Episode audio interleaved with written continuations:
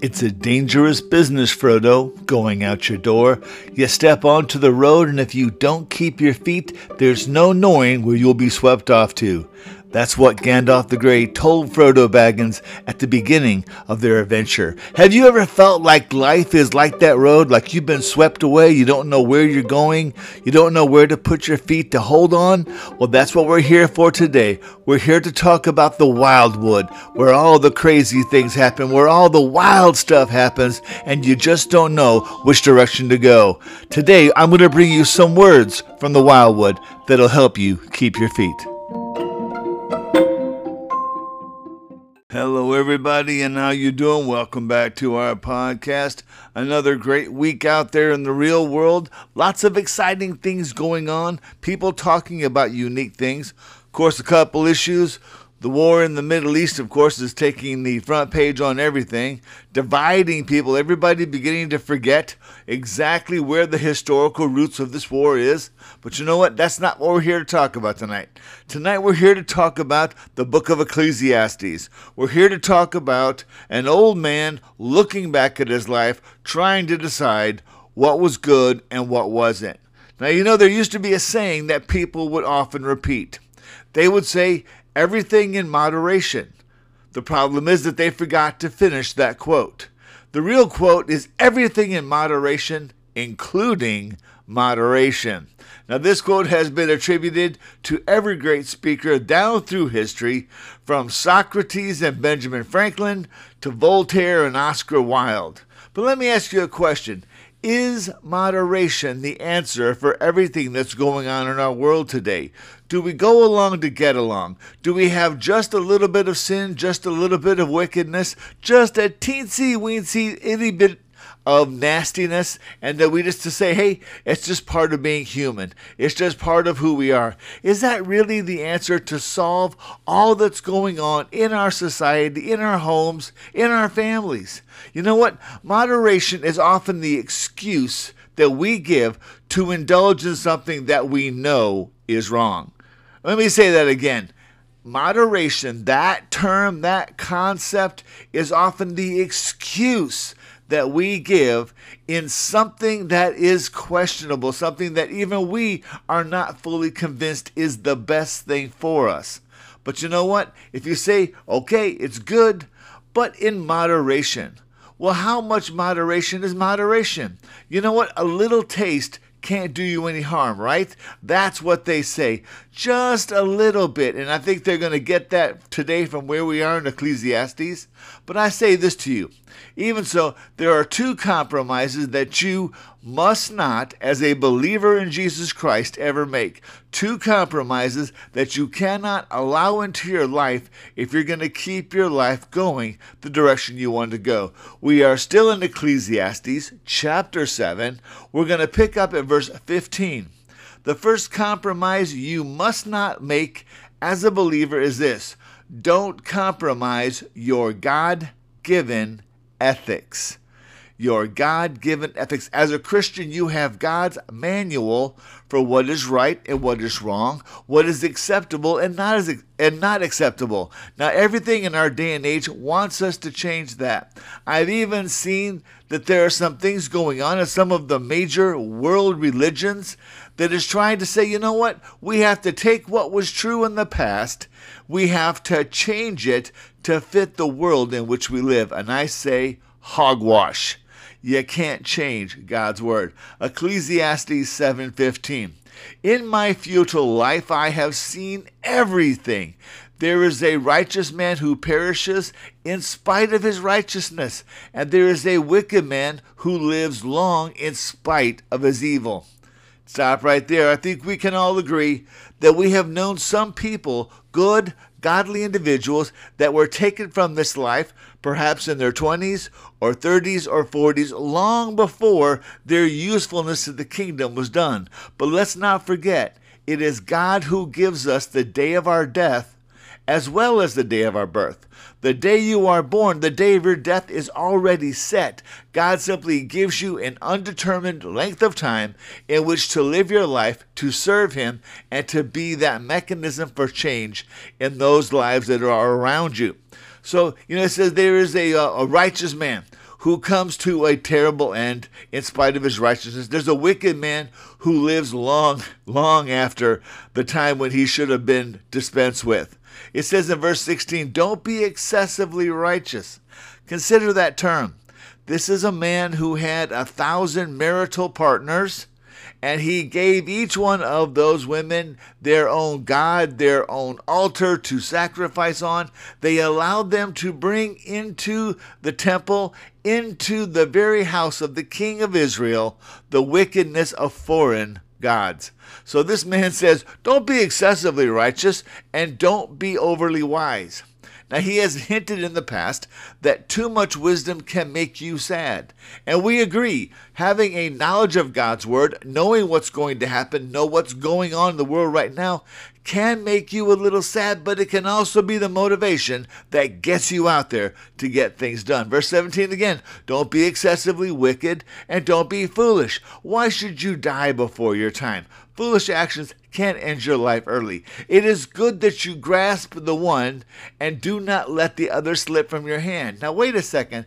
That sounds like you're trying to grab two objects at the same time.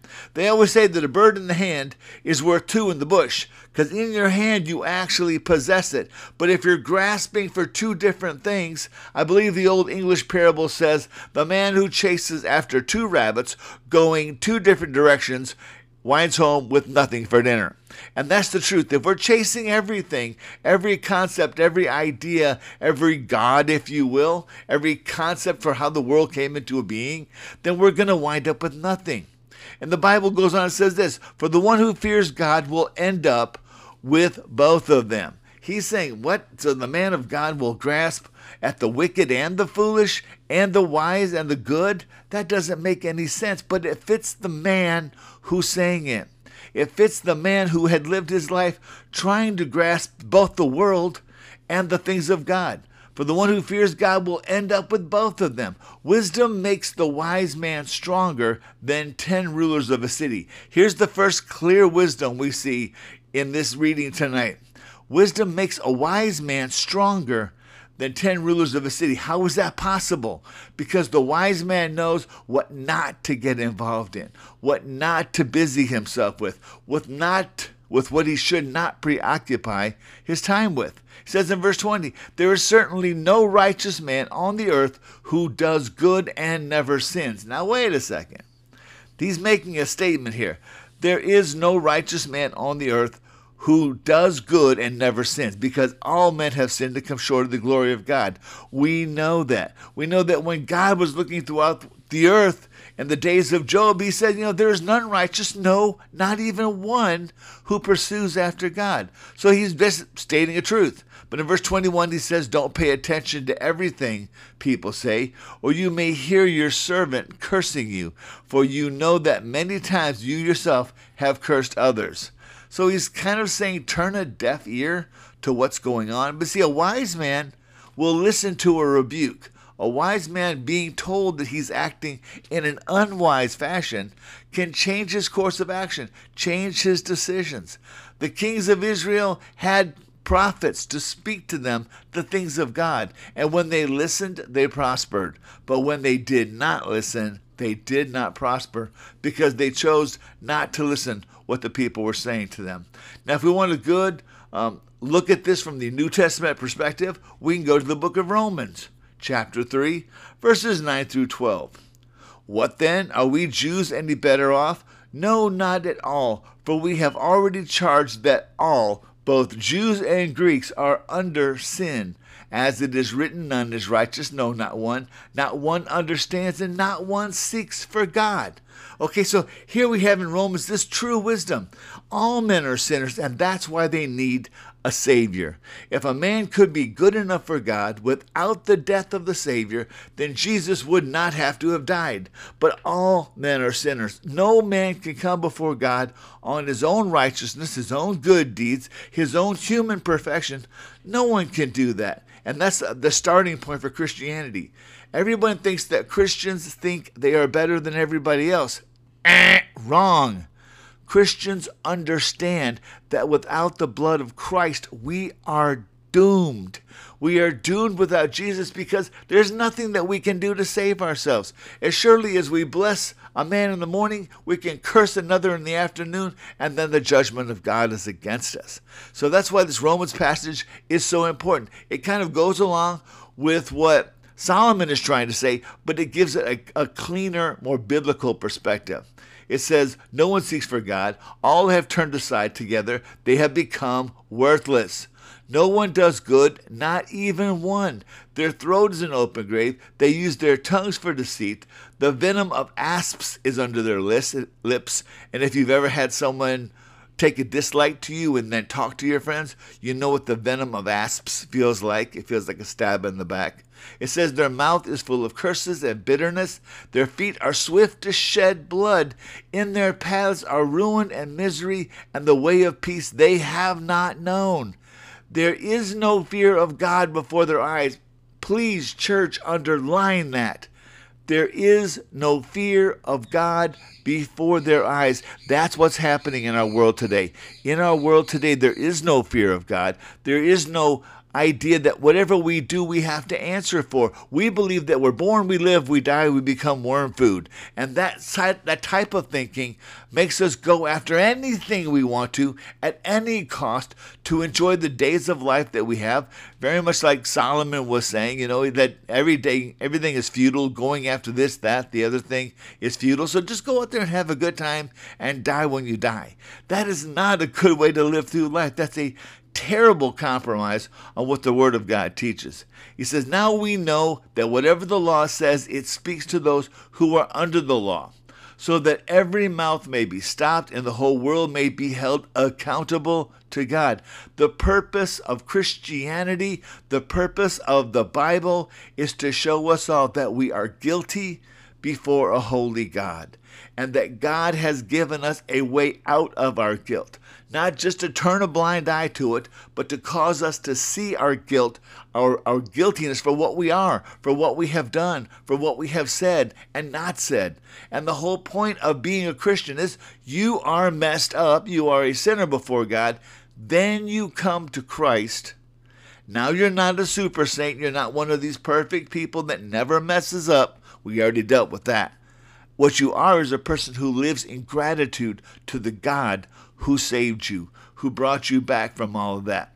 The Bible finishes up there in Romans by saying, For by works of the law no human being will be justified in God's sight, since through the law comes the knowledge of sin. The Ten Commandments is not made to right is not made to make us righteous. It is given to us to show us our guilt so that we will seek the forgiveness that we need for the things that we do wrong. And that's the whole thing that Solomon should have gotten. Solomon was wise enough to know that, you know what? You can grab the good, you can do the righteous, and you leave the, the wicked alone, you leave the evil alone, because it's an affront to the God who showed you the right thing to do. When you do the wrong thing, there were sacrifices, there were offerings that were meant to show you the pain that you had caused God, the, the financial loss, or whatever it happened to be. But you were shown this so that you would understand the depth and the cost of what you were doing. And it was made to make you feel guilty so that you would repent and return. Today, we want to live in a world that is guilt free. We want a world where nobody makes us answer for anything. We want a, a, world where I can say anything about myself and you have to accept it, you have to agree with it. I've had these conversations on the campus at the University of Houston, and I learn so much from people by what they don't know, by what they think they know. And my job is not to beat them over the head, it's not to scream and yell at them. That is that does no good. What we do is we simply present to them a truth that there is a separation between us and God and that God has solved the problem. We don't have to. We don't have to solve the problem that's already been solved. So, the very first thing you see, don't compromise your ethics. If God shows you a thing is right, do it. If God shows you through His Word that something is wrong, don't do it. If you do slip into it, come to God in full repentance, showing Him that you understand you were wrong and that you want to become right again. And it says in 1 John 1 9, if we confess our sin, He is faithful and just to forgive us those sins, to cleanse us of that unrighteousness, and restore that relationship with God. So that's a compromise you cannot make it. It's a compromise Solomon made all, Solomon made all too much. The second compromise you don't want to make is this don't compromise your first love. If you were with us when we did the entire study on the book of Revelation, you know those words, your first love. The church was praised because it was doing the right works, but it had lost the proper motivation. We don't go out there and share God's word or the love of Christ to like win spiritual tick marks on our belt. We're not like we're not like spiritual gunfighters trying to win these battles with people. We're out there for the love of our God, doing it because we love Him and because we want people to recognize who He is and what He has provided for the world. Look at this Ecclesiastes 7, starting in verse 23. I have tested all of this by wisdom. He means human wisdom, human reasoning, not by the wisdom of God, but by the wisdom that he himself had come to prize over his very long and disappointing life. I resolved, I will be wise, but it was beyond me. What exists is beyond reach and very deep. Who can discover it? See, he's he's despairing when all that he needs has already been explained in the Bible. It's been shown to him. He just can't accept it because his mind won't accept it. I turn to my thoughts to know, explore, seek wisdom and an explanation for all things. First of all, God doesn't tell you everything. God tells you what you need to know to be faithful and to walk in a relationship with Him. You will never have an answer to every question that you have until you stand before the Lord of glory and He makes it known to you. That's not going to happen in this life, that's in the world to come. So he sought an explanation for all things, and to know what wickedness is, stupidity and folly is madness. And I find more bitter than death the woman who is a trap, her heart is a net, her hands are chains. The one who pleases God will escape her. Wow, this is a huge recapitulation of the book of Proverbs some of which were written by Solomon, and these proverbs were written to teach people how to live their lives. It seems that right here, he at least goes back and remembers what he has said before. He remembers that wisdom, that wisdom that God had given him. The one who pleases God will escape her, it says, but the sinner will be captured by her. By her, he doesn't mean an actual woman, he means an earthly philosophy, a philosophy that is generated by people to give themselves a way to live their lives to their own desires, and that's exactly what he's talking about. Look, says the teacher, I have discovered this by adding one thing to another to find out the explanation which my soul continually searches for. Now, wait a minute. Why is his soul searching for wisdom when God has already shown himself to be the all sufficient one? He's shown himself through the Torah, through the law of Moses. He has seen how to live. He has seen it in his father David, even in David's mistakes, which God brought him through and restored him from but he's he's seen it. But now he's suddenly seeking for something else because he's done so much that God told him not to do. So it says this I have discovered this by adding one thing to another to find out the explanation which my soul continually searches for, but does not find among a thousand people. I have found one true man. I always wondered who that one true man was. He talking about himself or someone else? I have found one true man, but among all these I have not found a true woman. Here you go again a man with like 700 wives, 300 concubines, all of them probably upset with him most of the time because he had become old and grumpy and crabby, and he had uh, cheated on, on, on the Lord by going after a thousand different false gods. So he's now never found a true woman because he blames the women for him pursuing false gods when he's the one that made the choice to pursue the false gods. He says in verse 29 Only see this I have discovered that God made people upright, but they pursued many schemes. Ah, here we go back to the original problem, the original goof. In the Garden of Eden, Eve was deceived. Satan wove a tale for her that she believed. Now, notice it says that the woman was deceived, but Adam flat out sinned. Adam knew better. Adam knew what he was doing was wrong. Adam waited for Eve to taste the fruit and watched her, and he's looking, and she didn't drop dead. So he figured, okay, so God must have uh, overstated the case. Adam did the greater sin by following his wife rather than following the Lord. And that needs to be you know clearly said. The woman was only deceived. Man out and out sinned by disobeying God. If we want to take another example from this, we can go to the book of Proverbs. Proverbs chapter 7, 18 through 27. Here we go. Come, let us take our fill of love till morning. This is the harlot. This is the philosophy of the world. This is the temptation of all things bright, beautiful, glittering, all of this false imagery that he wraps up into the uh, into the picture of a prostitute standing in the street calling out to men come let us take our fill of love until morning. Let us delight ourselves with love. For my husband is not at home. He has gone on a long journey. He took a bag of money with him. At full moon he will come home again. So this, this woman knows when her, her husband will return.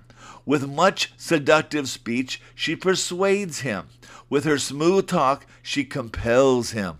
All at once, he follows her as an ox goes to the slaughter, or as a stag is caught fast till an arrow pierces its liver, as a bird rushes into a snare, he does not know that it will cost him his life. Here's the thing pursuing the world, pursuing pleasure, pursuing anything outside of the bounds that God has set for you is rushing to your own death.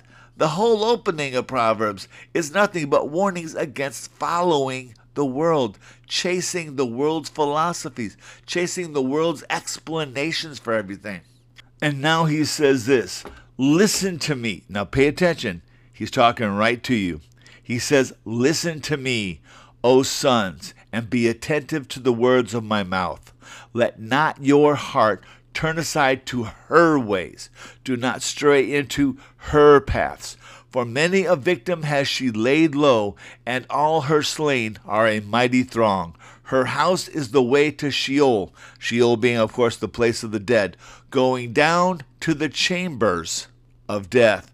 Wow, he is just being so strong and saying everything the world wants to throw at you is going to drag you down. Solomon knows this. He is speaking from experience. He's telling them what he has been through by serving all these false gods, serving all these people who are not God's people, all these people who wanted so much from him. And they say, Give us altars, give us places to worship, make us happy, please us, and you know, we're your wives, you have to listen to us. The world is going to want you to fit into their mold, to fit their standard. This week I've seen so many videos online uh, people saying, hey, you have to call me by this name or this pronoun.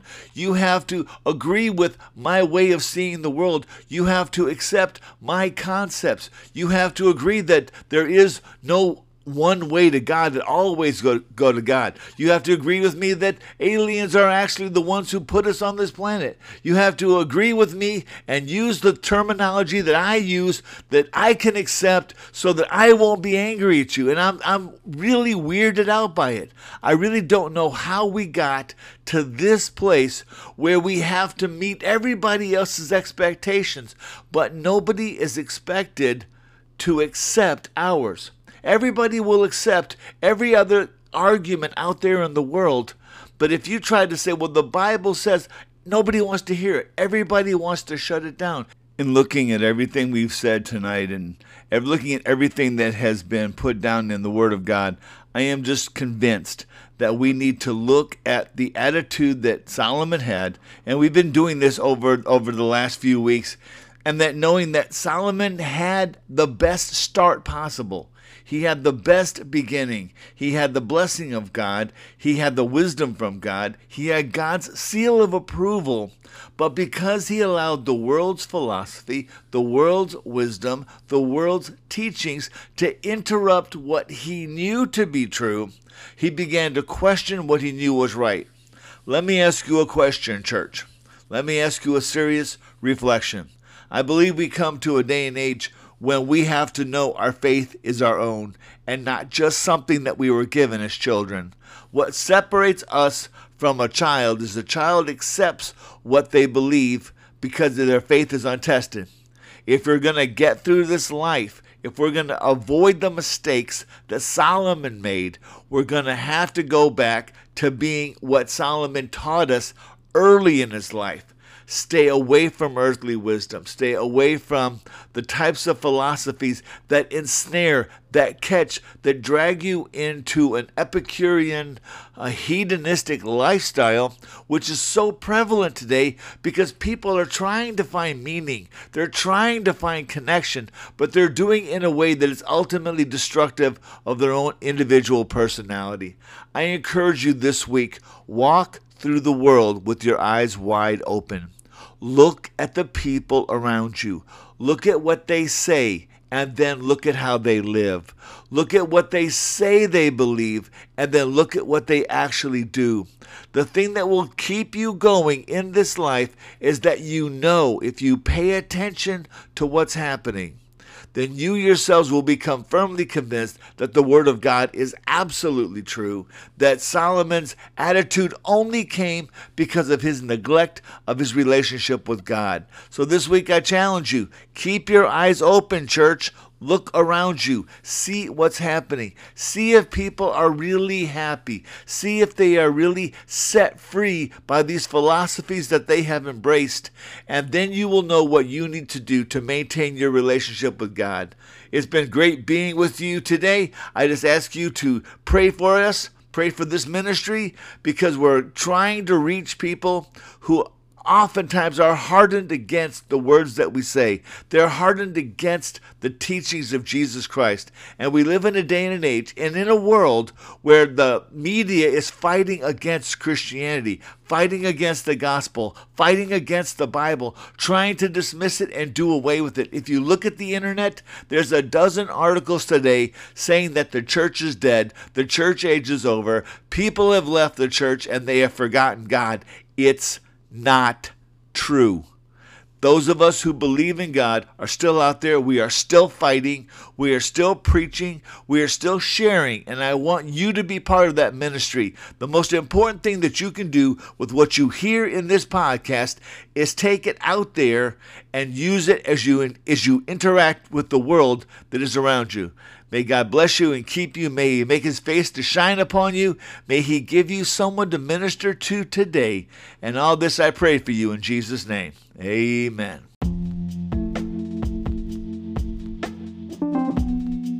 Hey, everybody. Thanks for tuning in today to listening to our programs. We appreciate your attention. We present this for you as a way of building up God's people, giving you hope in these dark days. They are presented to you commercial free. We don't solicit money from any companies, Bible organizations, or churches. We put it out there because we believe wholeheartedly that the Word of God is the only hope this country or any country could have. Because we present it to you commercial free, we do ask you to search your heart. If you feel the need to support us in any way, it, it could be a, it could be a love offering, a gift. Send me enough for a cup of coffee. I'd really appreciate it. You can send all support to Richard Stidham, S T I D H A M, Richard Stidham at Box 1321. Baytown, Texas 77521, and everything you send to us will be used to keep this podcast on the air. Have a great day. God bless, and remember, keep looking up. Our salvation is drawing near.